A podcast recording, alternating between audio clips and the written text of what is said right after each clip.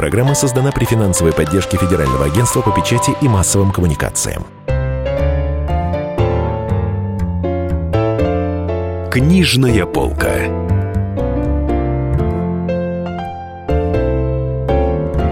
Дорогие друзья, с вами Денис Корсиков, Дарья Завгородня, а передо мной лежит толстая книжка в красной с черным обложке. И Называется она красная. Да, да, перевернутый двуглавый орел ее украшает, и называется она красный, соответственно. И вышла она в издательстве «Молодая гвардия», где параллельно к юбилею революции вышла еще такая же толстая, красивая книжка белая про, про героев э, революции, белого, белого движения. Э, да, собственно, ну, а книга... с обеих сторон. Красный с красной, а белый с белой. Логично. А, и Не вот... поспоришь, да. В гостях у нас Евгений Матонин, э, журналист и э, писатель, один из авторов книги красное. Вот, и сейчас мы будем говорить, соответственно, про героев, антигероев э, красного ну, движения. Вот, да, добрый вечер. Здрасте. А вот при, в прикнижной аннотации говорится о том, что чисто красных ты их особенно ты не то чтобы не то чтобы они прям были такие совсем красные. Красные в основном имели разные оттенки, там от э, от розового до кровавого. А вот а, скажите, пожалуйста, так ли это и на чем основывался ваш выбор героев в книге? А, ну, э, это так, э, как бы такой упрощенный взгляд на, на революцию и на гражданскую войну, который, в общем, у всех нас присутствует. Это он состоит в том, что вот воевали красные и белые, страна раскалывалась на красных и белых, и красные в итоге победили. Но это как бы, с одной стороны, это так, с другой стороны, это не совсем так, потому что на самом деле и белые не были монолитными, да, это такое условное название, там в белой идее были совершенно разные течения. А уж э, что касается красных, то это тем более не так, потому что вот э, люди, которые выступали э, за, ну, скажем так, за революцию, за глубокие социальные, там, экономические преобразования в России, они ну, конечно, их можно объединить всех тоже под условным названием красные, но эти красные, они, значит, вот э, часто враждовали между собой э, еще почище, чем красные с условными белыми. И все потому, что у них, у этих людей были зачастую совершенно различные представления о том, э, какой должна стать вот будущее скажем так, измененная Россия. То есть они вот были, да, за революцию, но дальше они расходились. Вот как, какой должна быть революция, какие реформы должны происходить, кто должен взять власть в стране, какое должно быть государственное управление. Вот на всех этих а, принципиальных достаточно по всем этим достаточно принципиальным вопросам у них не было общей позиции, а зачастую были позиции прямо противоположные, которые приводили и к вооруженной борьбе, и к тому, что одни красные уничтожали других. Э, ну, мы знаем, что дело закончилось тем, что вообще одни коммунисты стали уничтожать других коммунистов, не совсем, не совсем правильных. И все это началось там не в 20-е, в 30-е годы, началось это еще до революции, вот эти разногласия, которые в конце концов привели к тому, что они стали поедать. Да, конечно, но разногласия до революции, они все-таки были такими, ну, как бы более теоретическими, да, и более дискуссионными, а вот когда уже после февральской революции они все время усиливались, усиливались, усиливались, ну а после октября уже вылились именно э, а вот скажите, герои вашей книги, там, э, ну, грубо говоря, там нет таких суперзвезд, как Ленин, Троцкий, которые у всех на слуху, да, а скорее вы выбираете... Дзержинский. Да. да, Дзержинский, ну, масса революционеров, которые у всех на слуху, mm-hmm. и вот сериалы про них снимают, как про Троцкого. Из первых звезд тут Каменев, Красин, а, ну, да. А, Антонов Овсеенко, соответственно. Да. Ну, э, собственно, у нас с самого начала была такая задумка, и это в, какой-то, в каком-то смысле было условием э, издательства, ну, мы с ним согласились, что в книге не должно быть именно как раз вот фигур первой величины, потому что они вот э, но о них можно несколько томов написать. Собственно, про этих людей тоже можно написать не один том, как мне кажется. Но все-таки вот мы пришли к выводу, что это должны быть люди, э, ну, скажем так... Э, не раскрученные. Второго ряда, да. да. То есть они, ну, конечно, там Красик, о Красине много очень известно. Там о Каменеве меньше, ну, сейчас, но, в принципе, фигура тоже была крупная. Но все-таки это вот Эм, вот вы совершенно правильно сказали, должны быть люди менее раскрученные, чем Троцкий, Ленин, Сталин, Дзержинский, ну, и, и так далее. Вот ну, из этого мы исходили. Да, ну давайте, может быть, вы тогда расскажете mm. об этих людях. Ну, понятно, что еще, короче, про каждого можно написать mm-hmm. отдельную книгу ЖЗЛ. Но давайте мы поговорим отдельно о них, о вот полузабытых таких персонажах. Ну, может быть, начнем с Александра Богданова вот, который персонаж э, да, очень вот, э, необычный и очень интересный. Вот Богданов, на мой взгляд, э, для меня это из всех людей, о которых я писал в этой книге, вот для, субъективно для меня это вообще самый интересный персонаж. Вот. И он, пожалуй, ну, как бы, с одной стороны, наименее раскручен вот из них, а с другой стороны, он ну, как бы это сказать, э, такой, э, в общем, наиболее глубокий, что ли, человек, и по уровню э, там, образования, по уровню мышления, по уровню вот, как бы видения перспективы. В общем, это был человек, равный Ленину, вот, безусловно. Ну, так сложилась у него судьба, что он Ленину проиграл в определенный момент в борьбе там за власть в партии, ну и потихоньку-потихоньку отошел. А как это произошло? Ну, значит, Богданов э, э, был человеком номер два, значит, среди большевиков. Одна подглавка в книге называется «Богданов versus Ленин», то есть это была да, серьезная фигура. Это была очень серьезная фигура, вот это был именно второй человек. Ну, в одно время, это примерно 905, 906, 907 год, значит, вот в большевистском течении э, было три главных фигуры, которые там де-факто руководили партией. Это был Ленин, был Богданов и был Красин. Вот они распоряжались, э, в общем-то, деньгами, они определяли в значительной степени тактику э, большевиков. Ну и Богданов есть, значит, Богданов был, в общем-то, вот именно вторым человеком, а в некоторых вопросах вообще первым. Разошлись они с Лениным Э, по нескольким вопросам. Вообще, надо сказать, что Богданов был человек э, такой очень разносторонний. Вот опять же, он тут э, с Лениным можно параллели провести. Там, с одной стороны, он мог организовывать всякие эксы, так называемые, экспроприации, да, которые проводили вот боевики большевистские там именно после Первой русской революции, во время, во время Первой русской революции. Экспроприация это, это что? Это бандитские нападения с отъемом там каких-то ценных ну, условно говоря, да, да только с тем богатых. условием, что э, эти самые ценные предметы, они э, не шли в личное пользование, а передавались на нужды партии. Ну, там, да. Да, там почтовые да. кареты, там банки, Э, Богданов тоже имел к этому отношение, хотя не такое, конечно, как там Красин, который, он был вообще руководителем вот этого всего дела. Робин Гудом таким. Ну, можно, можно, можно и так сказать.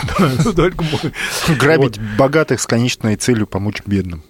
Ну, не сразу, но в конце а, концов. В перспективе. А грабить богатых с целью э, помочь деятельности своей партии. Которая должна которая сделать должна... так, чтобы не было бедных, да, несчастных. Да, в перспективе, да, да вот, вот так.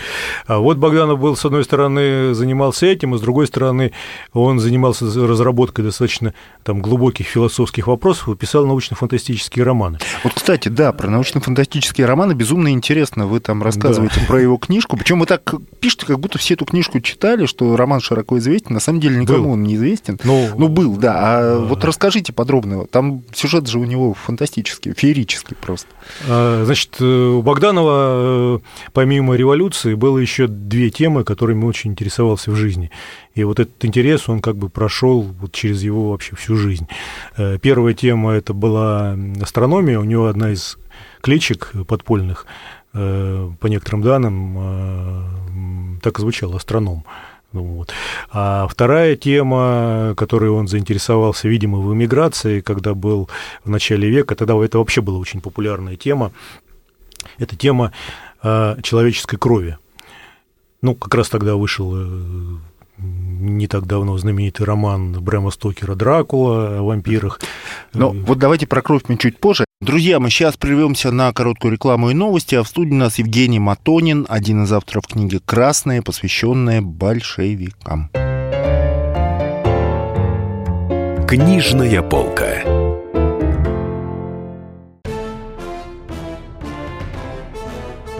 Товарищи солдаты и офицеры российской армии. Полковник Баронец разрешает обратиться. Звоните и задавайте накопившиеся вопросы. Угроза НАТО, жилье для военнослужащих и перевооружение России. Обо всем этом Виктор Баронец знает лучше других. Программу «Военное ревю» слушайте по будням в 11 утра и в 5 вечера по московскому времени.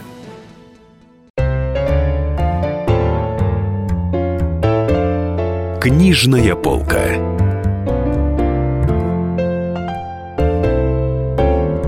Дорогие друзья, Денис Корсаков, Дарья Завгородняя, а в гостях у нас Евгений Матонин, один из авторов книги «Красные», посвященный Великой Октябрьской революции и всему, что с ней связано. А сейчас про астрономию и про Марс. Да, ну про, про Марс... это отдельная тема тоже. Они, они просто да. связаны все. И Богданов именно э, э, соединил вот тему революции, тему Марса и тему крови как раз вот в этой самой научно-фантастической книге своей первой, да. которая называлась «Красная звезда». Да. «Красная звезда» — это, собственно, Марс. Ну, планета. Да, ну, имеется в виду. Выглядит как звезда. Да. да, но здесь, конечно, есть и подтекст, подтекст, потому что она красная, не только потому, что она там по цвету красная, а потому что она вот э, на Марсе уже там победила революция, и там построен коммунизм. А чего начинается эта книга? А начинается с того, что некий революционер, э, значит, который, э, как и вся там, значит, революционная партия, испытывает кризис, вот в период так называемой реакции, он встречается с одним из активистов э, вот той же самой партии, очень таким странным человеком, э, и этот человек, ему вдруг признается, что он на самом деле не, не, не, не, не вот просто, просто революционер, а посланец с Марса. Э, и вот он сюда, значит, послан для того, чтобы изучить обстановку как бы на Земле. И он ему предлагает слетать на Марс и показать, как там устроена вообще жизнь. Вот. И, значит, вот главный герой книги... Э, а потом в какой-то момент он срывает маску, как в фантастическом фильме, оказывается, что у него лицо совсем не такое. Это он, он, он ее да. не то что срывает, он ее снимает и показывает, но это в самом начале книги. Угу. Там все это описывается, внешне, значит... Э, Подбородок не такой, как у людей, да, глаза да. не такие, как у людей. Они вот летят на Марс, где, соответственно, вот этому революционеру э, показывают устройство жизни э, на Марсе, э, рассказывают. Но это достаточно такой традиционный сюжет для научно-фантастических романов э, там того времени. Вот. Ну и он, значит, все это дело описывает. А главное, что, значит, на Марсе построен уже практически коммунизм, Э, на Марсе существует э, значит, такое общество всеобщего братства, э, люди победили болезни, люди живут, ну там, фактически кто сколько хочет. А, и вот тут-то Богданов описывает вот вторую свою главную идею. Он когда там спрашивает, а почему у вас, почему вы победили болезни, почему у вас вот фактически но если вы не достигли бессмертия, то почему вот вы живете столько долго? Ему, значит, вот рассказывают, потому что у нас есть такая система, которая называется э, общем, система всеобщего обмена кровью. То есть, когда э, люди э, Э, молодые обмениваются кровью с людьми э, пожилыми.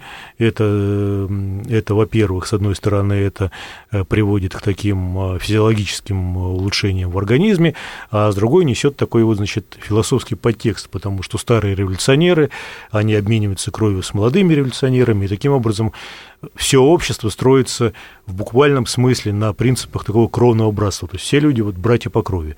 И угу. это во многом эм, вообще определяет атмосферу того общества, которое вот коммунистического, которое э, на Марсе. Вот, собственно, вот роман об этом. Э, роман был очень популярен э, достаточно, э, но вот Ленину он не понравился, правда, идея, надо сказать, что он сказал, что это там... Он, значит... похоже, Алексею Толстому он понравился, если вспомните «Элиту».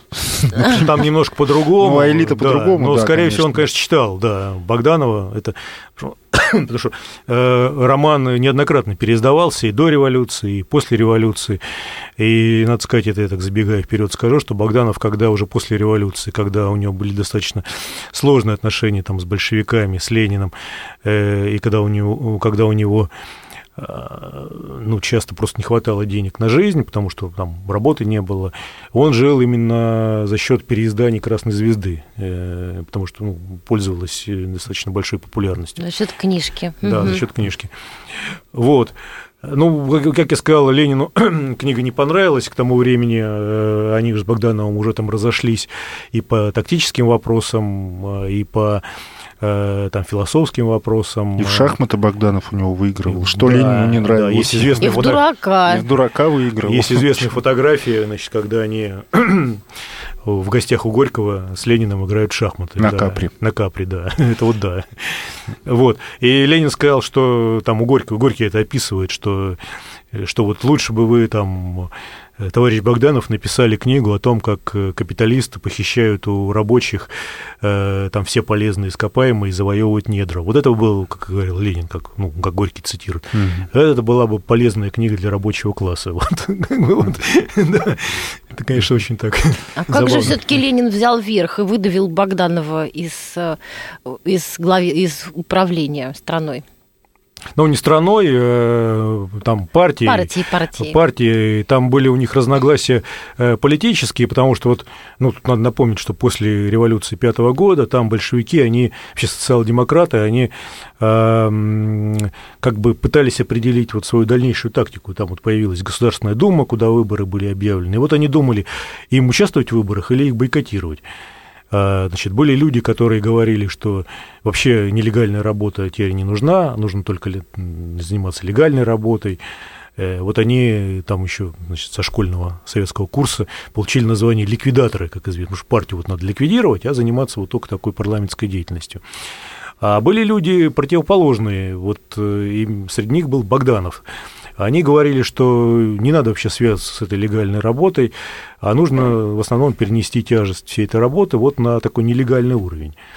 А, и э, тех депутатов, которые там, значит, э, социал-демократов, которые были выбраны в Думу, там, по-моему, было то ли 6, то ли 14 человек, я вот сейчас не помню, к сожалению, их надо отозвать оттуда из Думы.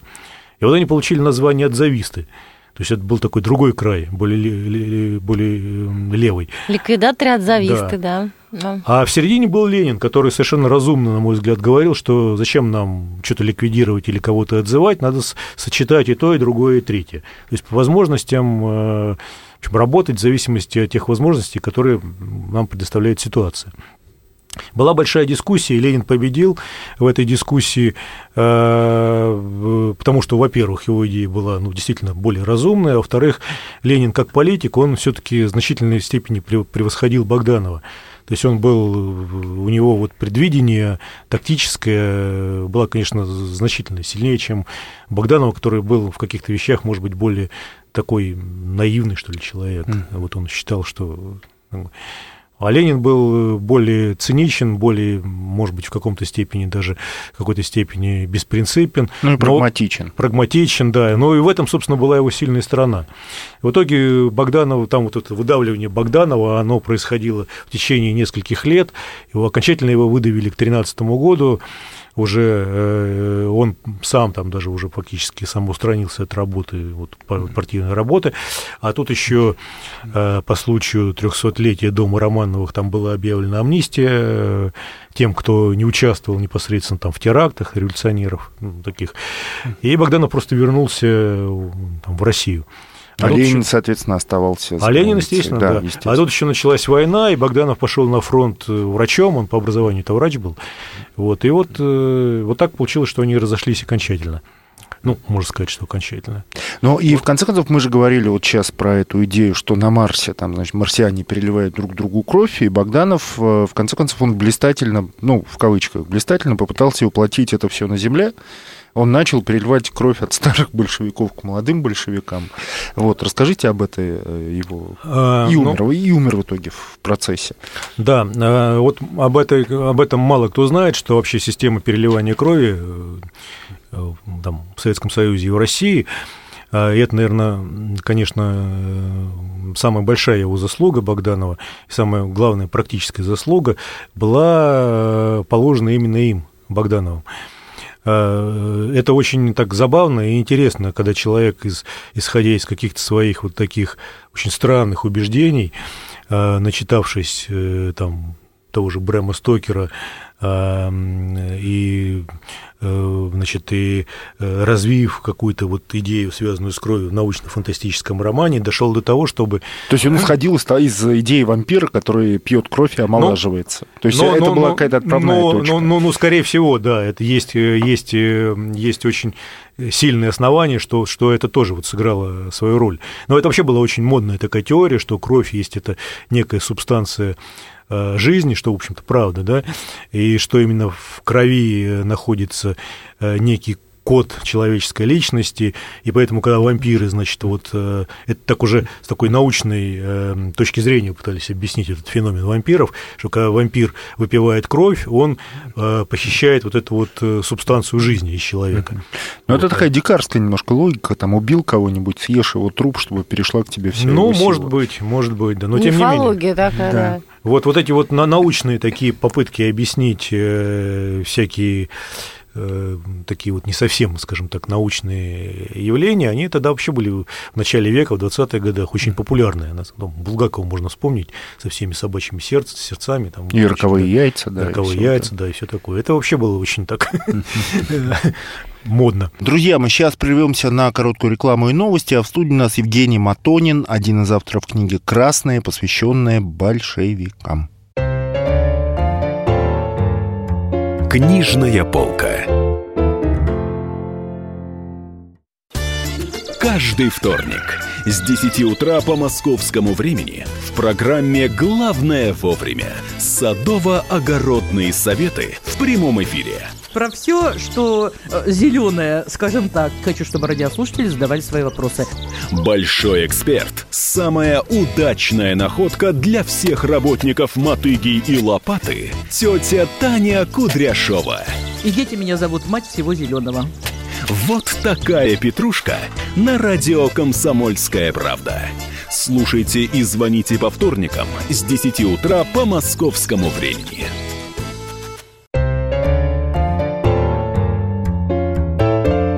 Книжная полка.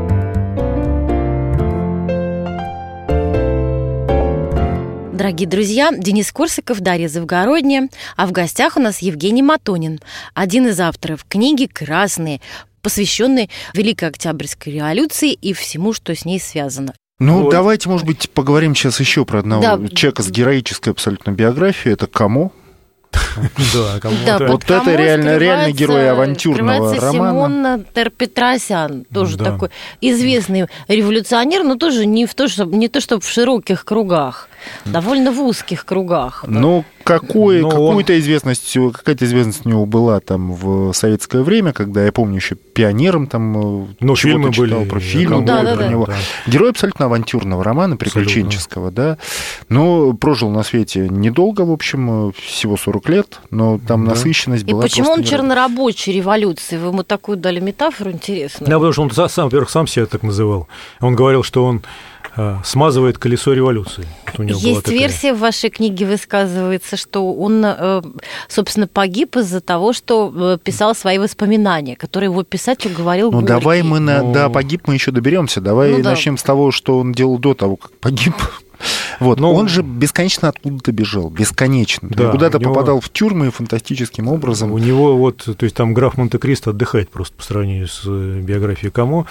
Но Камо был, э, там, в отличие от Богданова, в отличие от Каменева, и вот, он действительно был таким э, чернорабочим в революции, он был боевиком, а, и он, собственно, прославился тем, что он непосредственно совершал вот эти самые эксы. Экспроприация. Экспроприация, да. Отъем денег у богатых. Да, и именно он осуществил самую, одну из самых крупных, ну, скажем так, э, тифлисскую экспроприацию. Там было, когда было в Тифлисе на Ереванской площади, тогда она так называлась, было, по-моему, похищено, по-моему, 240 тысяч рублей. Они, ну, это был налет, бомбы. А налет на что? Да. Налет на почтовую карету, которая перевозила, соответственно, в банк. Ну, инкассаторов, да. короче. Ну, ну да, ага. можно так. Ну, была почтовая карета, которую охраняли казаки, значит, вот э, группа революционеров во главе с Камо э, забросала их бомбами. Э, значит, причем Камо был переодет в форму э, э полицейского, э, не помню, кто по званию там тогда, тогда был, там очень такая была интересная история. Вот они, значит, украли, так можно сказать, вот эти 240 тысяч рублей, которые кому... Которые сейчас, я прошу прощения, они не то, что сейчас 240 Нет, тысяч не рублей, то, сейчас, это а примерно 240 даже... миллионов рублей. Ну, может быть, так. так, да. И что с ним потом было после того, как он так блистательно рожился этой суммой? Так он не рожился, в том-то и дело. Он эту сумму... Э, вот кому был честный человек на самом деле. Несмотря на то, что он, э, у него было несколько экспроприаций, где он захватывал то там одну сумму, то другую, но вот он себе не присвоил ни копейки. Он все отвез, вот что касается вот этой акции на Ереванской площади, он все эти деньги отвез э, в Финляндию, э, Ленину, Богданову, где они жили как раз вот в миграции после революции на одной даче, и им принес. Вот. Э, и там есть, значит, замечательные воспоминания Крупской, по-моему, э, которая, значит, пишет, как э, кому принес эти деньги, а потом, значит, куда-то там через день или через там два уезжал с этой дачи, и как мать Крупской заботливо помогала ему укладывать в карманы револьверы и бомбы. Кому она это описывает? Очень смешно. Вот. А дальше Дальше, ну, его бесконечное количество раз арестовывали, там это сейчас вот все рассказывать, э, даже сложно. Э, самый главный, вот, э, самый главный эпизод, один из самых главных эпизодов э, в его жизни, это после того, как он, значит, вот вскоре после вот этой вот акции он эмигрировал за границу, жил в Германии, там по чужим именем, а, естественно, он находился в розыске, потому что он и до этого сидел, и до, до этого его до этого его задерживали. Естественно, там русская полиция, русская охранка, она хлеб не недаром ела, она представляла, кто там организовывал эту акцию, и куда, э, значит, мог этот человек деться. Вот, его искали, и в итоге его нашли, его арестовали в Берлине, а, и он посадили в тюрьму, а он, он начал симулировать из себя сумасшедшего. Ну, там он разговаривал с Воробьем, там разговаривал сам с собой. Вот. Но есть вот даже в кино, по-моему, в одном из советском, там врачи никак не могли понять, он сумасшедший. Ну а как -то, ситуация какая? Если он сумасшедший, то значит от уголовной ответственности он вроде mm-hmm. как освобождается, его должны были перевести. Он еще нечувствительность к боли симулировал. Вот, вот, да. Вот это а вот, как, как это происходило? Его там что, иголками тыкали? Да, его тыкали именно иголками. А, ну, тут вот непонятно, где мифы, а где реальность. А, там в фильме, по-моему, если мне память не изменяет, там вообще там показывают, как его Э, чуть ли не под ногти там иголки загоняют. Вот. Э, ну, смысл был в том, что э, у всякого человека от боли расширяются зрачки, зрачки. Человек, который боли не чувствует, у него зрачки не расширяются. И, значит, если даже человек умеет терпеть боль, и ее, ну, как бы терпит, то зрачки у него все равно при этом расширяются. Тут как-то не, не, не обманешь. И якобы, когда один из немецких специалистов, там, психиатров, вот проводил вот эти вот опыты, там вроде его прижигали сигаретами, иголками кололи, а, но это вот, я не знаю, насколько это легенда, а насколько это правда, тут надо говориться. Но вроде бы а, он, конечно, увидел, что у него расширялись зрачки у кому, но он был настолько потрясен его выдержкой, что он, значит, как-то вот э, сказал, что да, он действительно вот э, не совсем... Подыграл пациенту. Да. Угу. Но мне кажется, что Ну да, сначала легенда. потушил у него несколько десятков сигарет. Несколько пачек. Мне кажется, это все таки легенда, но тем не менее. Его все таки выдали в итоге э, значит, э, русскому правительству.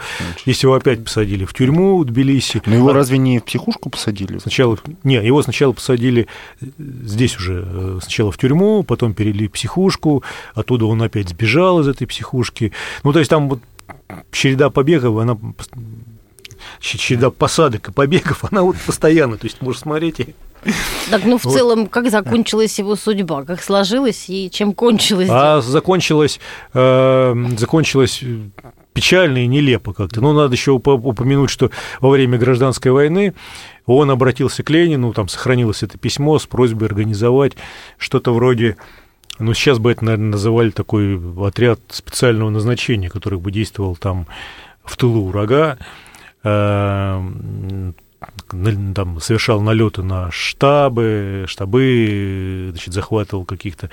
Э, и действительно он этим занимался. Э, очень интересный есть момент в воспоминаниях Светланы Лилоевой, вот дочери Сталина, и один из ее родственников, я не помню, кто, по-моему, дядя, вот э, как она пишет, он тоже захотел быть в отряде КАМО во время гражданской войны. А, и вот с ее слов, опять же, тут непонятно, про так это или не так, легенда это или, или, или действительность. В действительности это было. И вот вроде как с ее слов Камо любил а, устраивать испытания своим значит, бойцам, смотреть, как они себя ведут в критической ситуации. Это действительно так было. А, и она, значит, описывает там такой момент, когда Э, вот приводит там, значит, кого-то из э, кандидатов в отряд, и он видит, что э, ну, якобы недавно на штаб этого отряда совершили налет белые. Везде кровь, везде лежат трупы, а в середине лежит вытащенное из груди сердце командира, которое еще бьется. И вот как будет себя вести этот человек? А, он сможет с собой как-то вот справиться со своими чувствами или не сможет, там, впадет в панику. Вот якобы это ее э, родственник, Федор Аллилуев, по-моему, если мне память не изменяет, вот он якобы сошел с ума при виде, вот как она там пишет, вот всего этого. А как он все это, как это все устраивалось с этим сердцем? Устраивалось вот так, да, устраивалось. Но был там еще случай, тоже это э, есть в одних воспоминаниях, когда на группу разведчиков э, налетели люди в белогвардейской форме, фо форме, значит, командира схватили, начали подвешивать там на березе, пытать, там требовать, чтобы он что-то рассказал. А потом, когда э, через какое-то время из-за кустов вышел Камо, улыбающийся, и сказал, что... Саечка за испуг. Молодцы, молодцы, молодцы, хорошо. Вот такие были методы. Ну, а закончилось все эм, в его судьбе очень нелепо, потому что, ну, такие люди, они вообще тяжело переживают э, вот, переход от войны к мирному времени, просто они себя, ну, что делать? Ну, это психопатическая личность определенно была. Да, определенно. он после войны, там, одно время его направляли в Персию, например, э, а в Персии в то время э, там тоже были попытки установления советской власти в, одном из, в одной из провинций. И он там якобы по официальной э, версии он совершал там, значит, такие э, инспекторские поездки по всем этим, значит, нашим, ну, вернее, не нашим официально, а вот персидским революционным комитетом, хотя там, естественно, были в основном русские азербайджанцы сидели. И вот он должен был э, понять, как там ситуация складывается. Ну, конечно, скорее всего, не только этим ограничивались его задачи, а, э, вероятно, он еще выступал там как инструктор по всяким акциям, таким острым, э, там, террористическим, э, специального назначения и так далее. Вот.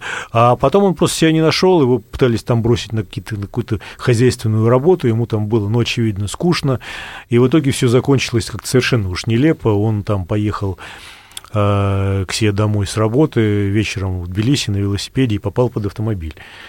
Ну, вот просто, э, как бы, ну, есть такие версии, что...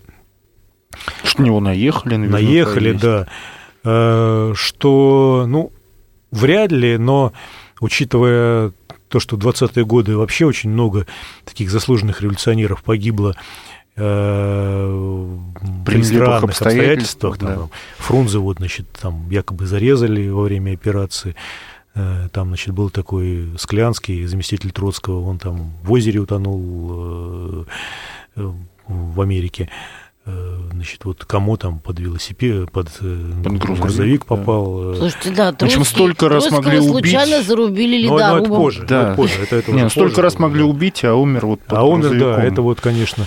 Но, собственно, и в этом тоже есть какая-то логика определенная, потому что он там, э, как кому сам писал, что вот он вот есть такое громадное колесо большой революции, которое катится, катится, никого не щадит, а он занимается тем, что это колесо смазывает. Вот это вот, значит, вот такие его слова в этом. И вот так получилось э, таким вот странным образом, вот это колесо наехало на него, на, сам, на самого. В итоге, буквально в смысле слова. Буквально в смысле, метафора, она, да. да, метафора, метафора она, она воплотилась в жизнь. Воплотилась в жизнь. Друзья, мы сейчас прервемся на короткую рекламу и новости, а в студии у нас Евгений Матонин, один из авторов книги «Красные», посвященная большевикам. Книжная полка. Главное аналитическое шоу страны. Михаил Владимирович Юрьев, Михаил Владимирович Леонтьев. И в команде Анатолия Кузичева замена. Вместо Анатолия играет Илья Савельев. Но все остальное будет прежним. Это главтема. Они знают, как надо. Мы несем свою миссию выработать и донести до народа и руководства мысль о том, как должно быть. Программа «Главтема» на радио «Комсомольская правда». Слушайте в прямом эфире каждый четверг с 20.00 по московскому времени.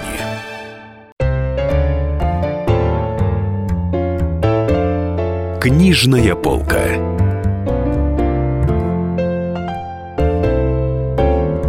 Дорогие друзья, Денис Корсаков, Дарья Завгородняя, а в гостях у нас Евгений Матонин, один из авторов книги «Красные», посвященной Великой Октябрьской революции и всему, что с ней связано. Ну, смотрите, еще один человек, который упоминается в этой книге, это Лев Каменев, которого, ну, в общем, все угу. более или менее знают, как Зиновьев Каменев, да, вот как одного из фигурантов э, процессов 30-х годов, одного из самых главных подсудимых э, эпохи угу. большого террора, самых знаменитых. Ну, давайте поговорим о нем. Я Чем все хочу про, про штурм Зимнего, который, собственно, мы праздновали годовщину столетнюю. Ну, я не Давай знаю, про если, если ты праздновал... Давайте Давайте про камень. Давайте уж начали. Ну ладно, раз про камень. Давайте про камень. А, кем ну, он был? Каким он парнем Каким был? он парнем был, да, потому что мы-то, в общем, ну, ассоциируем И почему, да, на него пал с... выбор? Вот он как бы из рок-звезд, в общем, революции, он там у вас самый главный, наверное. Ну, э, ну, он вот как раз... А, я вот... Тут был такой анекдот в советское время, я там даже привожу, по-моему, в книге, там где-то в начале, по-моему, 80-х или в конце 70-х годов открылась станция метро Марксистская, такая, вот она до сих пор есть. И вот был такой анекдот, что значит, надо было голосом, который объявляет остановки метро, сказать «Станция Марксистская, переход на Троцкиско-Зиновьевскую линию». Вот это было очень смешно, остро так. И, значит... Ну вот что интересно, что вот это вот фраза «троцкиско-зиновьевская линия», «троцкиско-зиновьевское хвостье», «троцкиско-зиновьевские заговорщики», «троцкиско-зиновьевские там убийцы», которые вот эти штампы, которые все время употреблялись там в советской э, прессе, там в различных докладах, выступлениях. Вот Каменев здесь не упоминается вообще. Хотя э, во всех, э, как будто если читаешь там Э, перечисление там, заговорщиков, э, значит, этих самых, там идет Троцкий, Зиновьев, Каменев. Вот первая угу. тройка. Кто самый главный враги народа и Троцкий, Зиновьев, Каменев. Ну, вот. и с э, Зиновьева Каменева, по большому счету, то, что мы называем сейчас 37-й год, да, вот началось-то, в общем, вот с них, с этого процесса, если я правильно понимаю. Ну, ну такой громкий, настоящий... С больших процессов, да, да. да с, ну, условно, них. да. Условно, там конечно. перед условно, ними, конечно, конечно, были еще процессы другие, там, промпартия всякая, но, да, с них. Э, вот, э, поэтому Каменев, он всю жизнь, особенно вот после революционную, так уж получилось, он находился во многом в тени Зиновьева. То есть вот э, э, Зиновьев был такой фронтмен, если так выражаясь современным языком. Если уж мы совсем так да. в терминах рок-групп а, начали да, говорить. А, а Каменев, если продолжать вот в такой, значит, в такой же стилистике. Э, Это был перкуссия. На подтанцовках, на, подпевках, вот бэк-вокал такой вот. что было совершенно не так на самом деле. Эм, Каменев был человеком гораздо более образованным и глубже образованным, чем Зиновьев, э, человеком совершенно такой другой культуры и вообще по своему, ну и другого характера. И даже его противники, э, всегда сравнивая, опять же, Зиновьева и Каменева, всегда говорили, что вот да, вот Каменев это, в общем, Зиновьев это, в общем, мало кто любил за, в общем, такой характер очень неприятный э, достаточно. А вот Каменю, наоборот, было отношение, э, ну, как бы такое, э, при всем при том, да, вот Каменев. Вот, поэтому в этом в каком-то смысле такой парадокс. Вот, то есть мы его знаем, но, с одной стороны, он оказался э, даже как враг в тени еще более главного врага, Зиновьева, не говоря уже о Троцком. А, э, значит, с другой стороны, э, все почему-то забыли, что первая глава советского государства, э, первой главой, первым главой советского государства был именно Каменев, который был выбран э, вскоре после э, второго съезда Советов э, знаменитого, да, который провозгласил, собственно, вот советскую власть. И тут еще один парадокс заключается в том, что Опять же, все это знают, ну, кто в советской школе учился, что как раз э, незадолго до этого, там буквально за 10 дней, э, Каменев и Зиновьев, э, прежде всего Каменев, они открыто выступили против восстания в Петрограде, публиковали, значит, вот в газете «Новая жизнь» свое как бы свою позицию, свое несогласие с Лениным, за что якобы Ленин их назвал, ну, это вот такая тоже, э, не знаю уж, называл он этими словами их или нет э, в действительности, но вот якобы тогда было произнесены вот эти слова политические проститутки в отношении, значит, Каменева и Зиновьева. Там изменники. Ну, это вот есть в фильме «Октябре», «Ленин в октябре», где он, значит, эпизод, где он, посмотрите, как эти негодяи, политические проститутки предали партию, предали ЦК. Но вот. Ленин в октябре, соответственно, был снят уже после этого. Ну, конечно, да шестого года, и, Конечно. и там это очень было все уместно. Вот. Ну вот интересно, что после, через 10 дней после этого э, Каменев, Каменев назначили председателем в ЦИК, это Всероссийский Центральный Исполнительный Комитет, был такой, ну как бы советский парламент такой, вот, да, э, то есть главой советского государства. Вот тоже такой парадокс. А, и там, значит, э, приписывают фразу такую Каменева, там в воспоминаниях она есть, что уже в Смольном, когда, значит, уже был взят Зимний, а, и вроде как было понятно, что власть переходит к большевикам, и Каменев там, который сидел, пил чай в буфете, он только сказал, он говорит, ну, что ж уж, раз уж мы сделали такую глупость и взяли власть, то ничего не остается, надо формировать министерство. Вот, и они начали формировать правительство после этого. Вот, э, и у него же, ну, как бы судьба-то у него была любопытная, потому что в какой-то момент именно он предложил сделать Сталина генсеком, ну, это в 22 году. году. В 25 или 26 году он, наоборот, начал выступать против Сталина. Что у него в руках? Вот как это все было? Но когда Сталина предлагали сделать генсеком, тут надо понимать, что тогда генсек это была должность не такая, как, как мы его воспринимаем сейчас. То есть это был секретарь именно как секретарь, да? Вот. Да, это была, в общем-то, должность такая более техническая, которая бы руководил вот аппаратом. Это не, была глав... это не был глава государства? Нет, нет, нет. Это не... Ну, глава государства был Ленин, председатель, а, даже нет, да, глава государства тогда уже был, э... так, кто у нас был тогда глава государства? 22 год не помню. Глава государства был э, формально считался главой государства председатель ЦИК. Там был Свердлов после Каменева, э, а, Калинин, ну, естественно, а, да, ну, Калинин. Да, Калинин. А Ленин был главой правительства, ну, формально, председатель Совнаркома. А генсек, э, ну, как бы вот он руководил работой партийного аппарата, и постепенно, постепенно, постепенно Сталин как бы себе прибирал вот, этот вот, вот эти как бы ниточки, за которые он мог э, дергать. И как потом выяснилось, что вот эта техническая должность, она, собственно, есть самое главное. Но это уже выяснилось потом, когда значит, все проснулись, и там Троцкий, и там Зиновьев, которые были прекрасные ораторы, а они так раз, э, а вроде как и всю серую работу уже Сталин сделал, и он вот там, значит, дергает за все нити. Вот.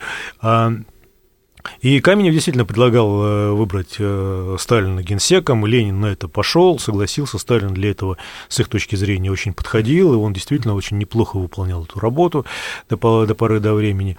А потом, я напомню, после смерти Ленина Сталин был союзником с Каменевым и Зиновьевым, там была так называемая даже тройка Каменев, Зиновьев, вернее, Сталин, Зиновьев, Каменев, mm.